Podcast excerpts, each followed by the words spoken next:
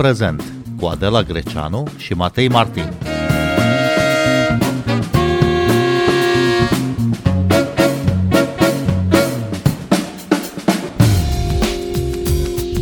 Situația rămâne tensionată la granița de est a Ucrainei, acolo unde Rusia a mobilizat numeroase efective militare. Comunitatea internațională încearcă să evite conflictul pe căi diplomatice, dar confruntarea pare să se poarte între aceiași vechi adversari, rușii și americanii.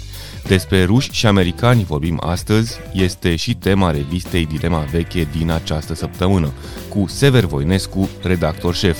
Cum se face că într-o lume pe care o consideram multipolară, avem de fapt aceleași clivaje între ruși și americani? Am trăit toți uh, în acest, uh, în acest binom între ruși și americani. Nu știm cum e lumea de dinainte de a fi, să zic așa, jucată între ruși și americani. Și probabil că până la sfârșitul vieților noastre lucrurile se vor schimba. Nu-mi dau bine seama de ce așa. În mod clar, America este o superputere.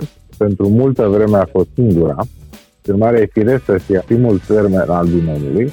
De altă parte, însă, Rusia ne este foarte aproape.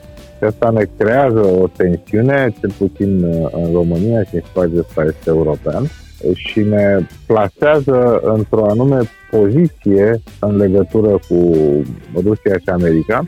Dosarul cred că arată limpede această ambiție extraordinară a Rusiei de a fi ea și numai ea partenerul unic al Americii, o ambiție care s-a și realizat vreme de câteva decenii, în vremea Uniunii Sovietice. Rusia încearcă acum să revină în poziția aceea și de multe ori această visie a Rusiei de a fi egalul sau egala Americii s-a făcut pe socoteala vecinii. Noi știm asta, experiența vecinătății cu Rusia, recenții geografice cu Rusia, este din punct de vedere istoric și politic o experiență dură. Bun, în acest conflict care mocnește la granița dintre Rusia și Ucraina, nu se aude vocea Europei. De ce? Nu știu dacă se aude sau nu se aude, se aude vocea NATO, ceea ce e firesc pentru că până la urmă e o problemă de securitate colectivă. În acest moment nu mai e o problemă doar a Ucrainei. Uniunea Europeană nu are încă un profil militar de securitate, nu are niciun profil de actor unitar de politică externă, dar nici în politica de securitate. Prin urmare, europenii vorbesc prin NATO alături de America. Eu nu socotesc că asta e ceva neapărat rău. Întotdeauna am socotit că, din potriva ambițiile Uniunii Europene de a crea singură un profil strategic defensiv, sunt mai mult așa, un fel de, de gargară. Uniunea Europeană, unul, nu are de ce să facă asta atâta timp cât există NATO și doi, nu are resurse să facă asta la un nivel competitiv pe scară mondială. În urmare, socotesc că e bine așa și aștept în continuare derularea evenimentelor. Dar să știți că pe măsură ce trece timpul, am tot mai clar sentimentul că Putin o să ia plasă cu tot ce face el acum. A crezut că e un moment bun, a crezut că America e slabă, o fi văzut și el ca noi toți la televizor scenele retragerii din Afganistan din august. Într-adevăr, scenele alea te puteau lăsa să crezi că America e în degringoladă. O fi având și el părerea despre Biden pe care au foarte mulți eh, alții, anume că e un președinte slab, cu totul copleșit de problemele politice interne într-o Americă divizată în sine pe sine. Și o fi zis bietul Putin că e momentul să apese accelerație. E bine, mie mi se pare că, ca zic așa, America s-a cam trezit din pumn. Văd că NATO e foarte fermă și foarte coerentă, alianța asta. Americanii la fel. Și s-ar putea ca domnul Putin, cu momentul ăsta lui agresiv, să fi contribuit la renașterea puterii americane și la regăsirea, să spun, musculaturii NATO, ceea ce înseamnă că, după toată tărășenia, e posibil să se aleagă doar cu niște sancțiuni în plus și cu competitorul strategic uh, uh, revigorat. Bun, lăsând la o parte puterea militară, nu mai suntem în uh, războiul rece astăzi, cât de puternică, adică cât de influentă mai este America în lume? Părerea mea este că este. Întâi, eu mă uit întotdeauna la să spun așa, la nivelul societății și când, când vreau să văd cât de puternică mai este America în lume, mă uit, repet, la nivelul țesăturii sociale în ceva ce s-ar putea numi comunitatea internațională. După aia ascult așa analiștii și băieții de la televizor.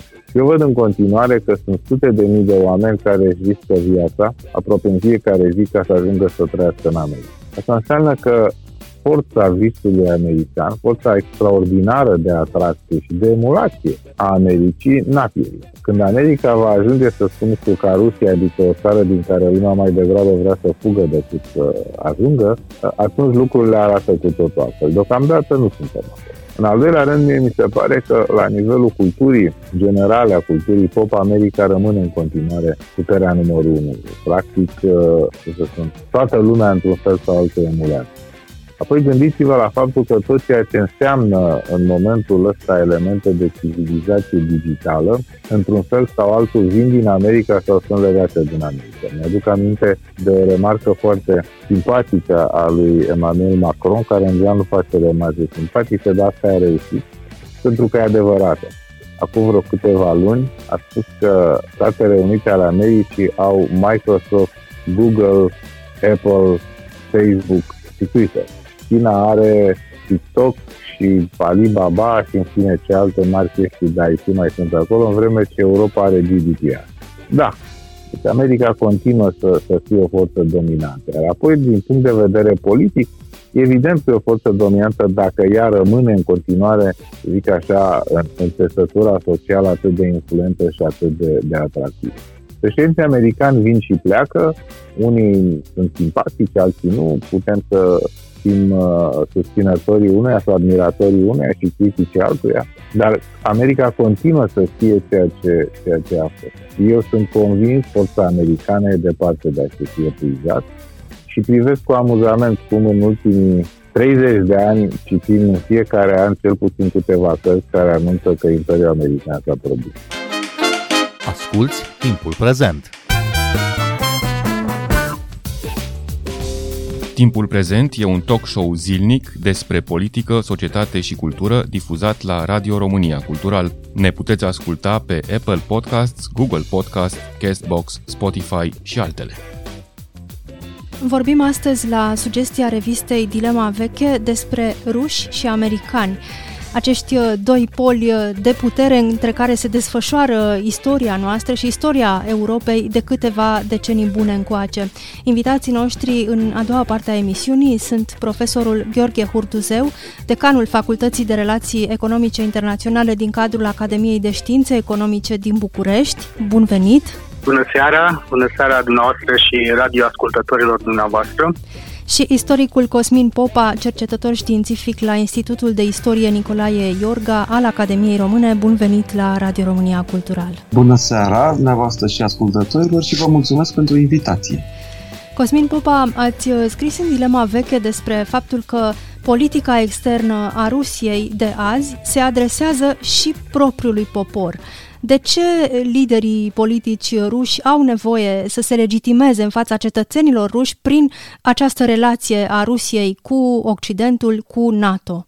Sigur că există, așa cum scriam și cum cred în continuare, această tentație de a face apel permanent la istorie atunci când vorbim despre Rusia și în bună măsură acest apel este îndreptățit.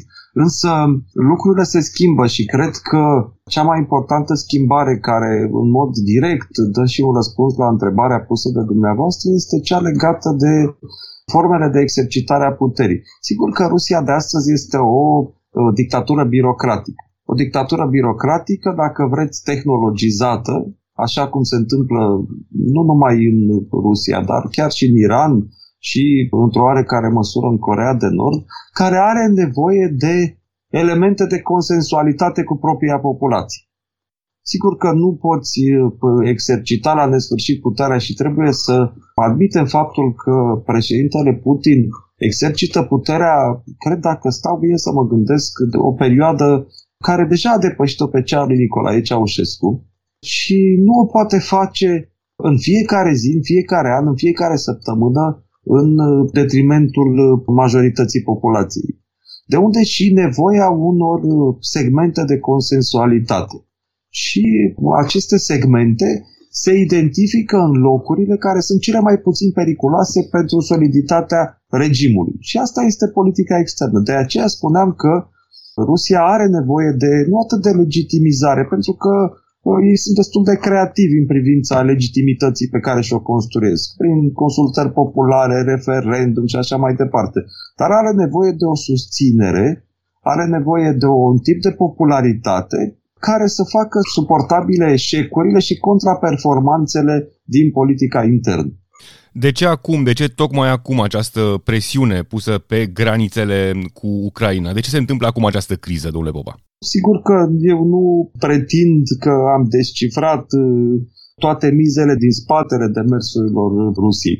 Însă, cred că sunt uh, câteva explicații care au uh, potențialul de a fi valide. Și prima dintre ele este faptul că Vladimir Putin dorește să închidă într-o oarecare măsură, să legalizeze, dacă vreți, statul quo-ul obținut prin ocuparea Crimei în 2014. Și aceasta presupune acceptarea nu doar de facto, dar și de iure a apartenenței Crimei la Rusia. Iar acest lucru, în opinia mea, a ieșit foarte clar din declarațiile pe care le-a făcut Putin la conferința de presă ce a urmat întâlnirii cu premierul Ungariei Victor Orban unde a și atras atenția auditoriului, știind foarte clar că vorbește pentru Occident, spunând, fiți atenți la ce vă spun acum. Iar din ceea ce a urmat a reieșit foarte clar că pentru Rusia este foarte, foarte important să obțină recunoașterea de iure a apartenenței Crimei la Rusia. De aici și diversele, cum să zic, cereri, pretenții unele exagerate, considerate pe bună dreptate exagerate, pe care le aruncă în fața diplomației uh, americane în principal, astfel încât să facă suportabilă o astfel de tranzacție care ar cuprinde Ucraina. Sigur că asta este uh, rezultatul manierei lui Putin de a vedea relațiile internaționale. Dacă vreți, manierei rusești.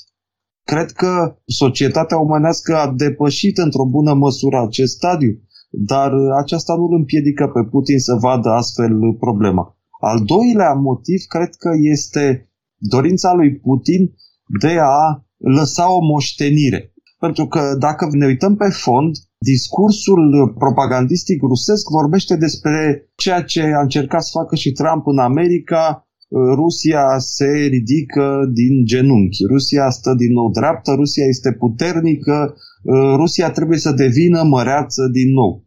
Sigur că propagandistic, imagistic, pare, sau cel puțin pentru o parte din ruși, pare că acest lucru are reușit. Însă dacă ne uităm pe fond, vom vedea că Rusia este practic mai singură ca niciodată în ansamblul relațiilor internaționale. Vom vedea că de exemplu, ODKB-ul, Pactul Colectiv de Securitate, fostul tratat de la Dușanbe, este o ficțiune care se menține doar prin contribuția militară și forța politică a Rusiei.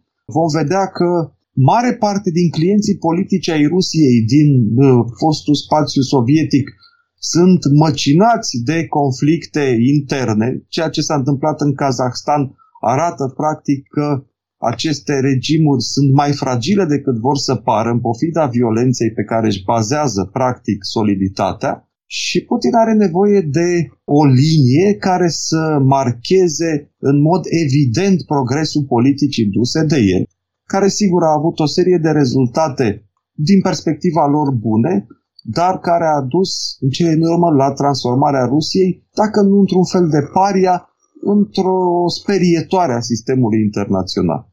Destrămarea URSS este cea mai mare nenorocire din secolul 20, asta crede Vladimir Putin și încearcă din răsputeri probabil acum să refacă o Rusie mare pe fostele granițe ale URSS din perspectiva dreptului internațional, un lucru aproape imposibil, nu-i așa, domnule Hurduzeu? Categoric, lucrurile s-au schimbat uh, radical față de acum 85 uh, de ani, când uh, Stalin a încercat și a reușit să facă sovietizarea cu forța a unor țări uh, satelit, între care ne aflam și noi, și să ne aducem aminte ce a însemnat uh, răspunsul lui Stalin și a URSS-ului la planul lansat de președintele american uh, Truman de a sprijini o Europa devastată de război, lansând uh, acel plan Marshall care s-a dovedit uh, pentru Europa a fi unul deosebit de, de benefic. Ne aducem aminte, în replică la doi ani de zile se înființa CAIR ca și, să spunem, contrapondere la poziția americană în Europa, deci de fapt nu e nimic întâmplător ceea ce încearcă să facă Putin din perspectivă geopolitică, a fel a făcut și Stalin, un an cu 85 de ani în urmă, creând această comunitate uh, economică de ajutor reciproc, din care și România a făcut parte. Lucrurile se cunosc, evoluția din uh, perspectiva blocului sovietic a fost una dezastruoasă. După 52 de ani, în 1991, uh, CAER s-a desfințat și la scurt timp și tratatul de la Varșovia, cel care, să spunem așa, legitima militar prezența și, să spunem, uh, puterea Kremlinului în uh, Europa și nu numai. Deci, din perspectivă economică, ceea ce, sigur, încearcă Putin mai mult sau mai uh, puțin direct cu unii din foștii, am de un profesor puțin mai devreme de întâlnirea cu liderul de la Budapesta, de a încerca să mențină legături economice serioase cu câteva țări. Sigur, Ungaria este în principal vizată, dar nu numai. Și cred că exemplul și modelul pe care l-a reprezentat ca unul falimentar, cum spuneam, poate să constituie un atu pentru, pentru Putin, pentru Kremlin, în a își consolida o poziție din perspectivă economică în Europa. Dar credeți că Federația Rusă de astăzi este suficient de influentă, suficient de atractivă, suficient de puternică pentru a categoric, oferi într-adevăr un, un plan? Categoric nu. Ne aducem aminte cum în uh, 1947 și țările uh, din uh, Europa de Est au fost invitate să participe la acest plan de reconstrucție, la plan Marshall, însă, după cum știm, Stalin a interzis uh, Ceoslovaciei, Ungariei și Poloniei să participe la acest acord și, bineînțeles, uh, ulterior, după ce planul Marshall a fost lansat, s-a creat, acum uh, spuneam, 83 de ani, în 23 ianuarie 1949, ca Consiliul Economic de Ajutor Reciproc. Dar de ce, domnule Hurduzeu, planul Marshall a fost un succes, iar KR un eșec? Ne amintim, nu-i așa, de crizele tot mai mari din anii 80, cei care am prins acele vremuri de cozile la alimente, la bunuri de consum, la, la fel de fel. Planul Marshall, deși în timp uh, s-a uh, derulat uh, într-un interval scurt, până în 1952, a adus beneficii considerabile economiei țărilor, țărilor europene, dar și Statelor Unite, care vedea în, într-o Europa post-război puternică un, nu numai un aliat strategic, dar și, bineînțeles, un partener economic și comercial uh, foarte puternic. Planul Marshall, spuneam, uh, a făcut să crească producția industrială în țările beneficiare, a redus uh, foarte mult deficitele bugetare. Spre exemplu, doar al Franței a scăzut în 49 la 7,3% față de aproape 10%. A fost în 48. De asemenea, inflația, deficitele de concurent au scăzut în țările care au beneficiat mai mult sau mai puțin de acest ajutor care a venit din, uh, din partea Statelor Unite. Astăzi, domnule Cosmin Popa, trăim aproape în aceeași uh, logică ca în războiul rece. Sigur, vremurile s-au mai schimbat, dar trăim în același clivaj Occident versus Rusia, Statele Unite plus Europa versus uh, Rusia. Cât de unit vedeți acest câmp, această tabără a occidentalilor? Mă gândeam la ce spuneați dumneavoastră uh, referitor la paralela cu războiul rece. Și îmi vine în minte o comparație Eu cred că ce se întâmplă astăzi, sigur că există o puternică aparență a unui război rece. Declarații contundente, învinuiri reciproce, încălcări flagrante ale dreptului internațional, negarea atributelor suveranității a unor state aflate în ceea ce se dorește a fi sferă de influență, deci avem tot felul de uh, fenomene asemănătoare. Pe de o parte. Pe de altă parte, ceea ce se întâmplă astăzi este ceva mult mai uh, subtil și mai rafinat decât se petrecea în timpul războiului rece. Pentru că acolo, sigur, și vorbeați mai devreme de planul Marshall și de Caier, sau vorbea domnul profesor mai degrabă. Sigur că planul Marshall a funcționat pe o perioadă destul de limitată, iar rolul de instituție economică colectivă a fost preluat de OECD. Și aveam, uh, sigur, un comerț intra-bloc și un comerț între blocuri. Astăzi situația economică este mult mai uh, fluidă și mult mai uh, complexă, în sensul în care avem o interdependență destul de solidă între Est și Vest. O dependență a vestului sau unei părți a vestului de energia din Rusia și o dependență a Rusiei de fluxurile uh, financiare și de fluxurile tehnologice din vest. De asemenea, avem și o rețea de relații și de condiționări între Est și Vest, care implică nu atât structurile oficiale, cât oficialii Rusiei. Avem uh, zeci de oligarhi ruși, unii dintre ei uh, aflați în orbita, sau mai degrabă în nucleul tare al puterii de la Kremlin, care își depozitează o parte a intereselor în Occident. Avem oficiali ruși care au proprietăți uh, destul de valoroase de tot felul în vest, avem o circulație și o, dacă vreți, o altă realitate decât cea pe care ne-o sugerează declarațiile politice între est și vest. Da, tocmai realitatea de astăzi este foarte subtilă și o să vă întreb, domnule profesor Popa, cum poate Europa, cum poate tabăra occidentală, să-i spunem așa, în același timp să apere drepturile omului și tratatele internaționale și în același timp să desfășoare un comerț cu Federația Rusă? Dumneavoastră, sigur că mă ispitiți pentru că, ca și mine, ca toată lumea, sesizăm contradicția uneori flagrantă între principiile proclamate și realitatea economică sau realitatea politică. Însă lucrurile acestea, lucrurile acestea se întâmplă și nu se întâmplă nici de ieri, nici de astăzi și nu se întâmplă numai între Occident și Rusia, se întâmplă între diverse zone. Nu există practic o contradicție. Contradicția este doar, doar aparentă pentru că există nevoi obiective și politici subiective. Și atunci ă, este ceea ce, din anumit punct de vedere, își dorește și Rusia astăzi.